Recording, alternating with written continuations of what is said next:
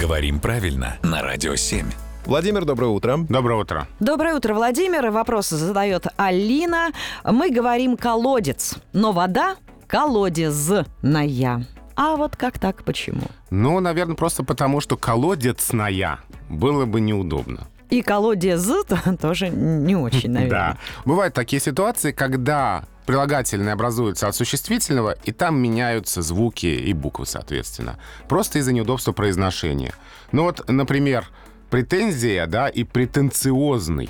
Да, Видимо, вид- обратное, да. Да, видимо, потому что претензиозный было, было бы неудобно произносить. А тут вот колодец колодезный. Хотя колодечный было бы смешно. Но язык распорядился по-другому. Колодюшечный. Язык он такой, главное за ним следить. Владимир, спасибо большое. Ждем ваших вопросов.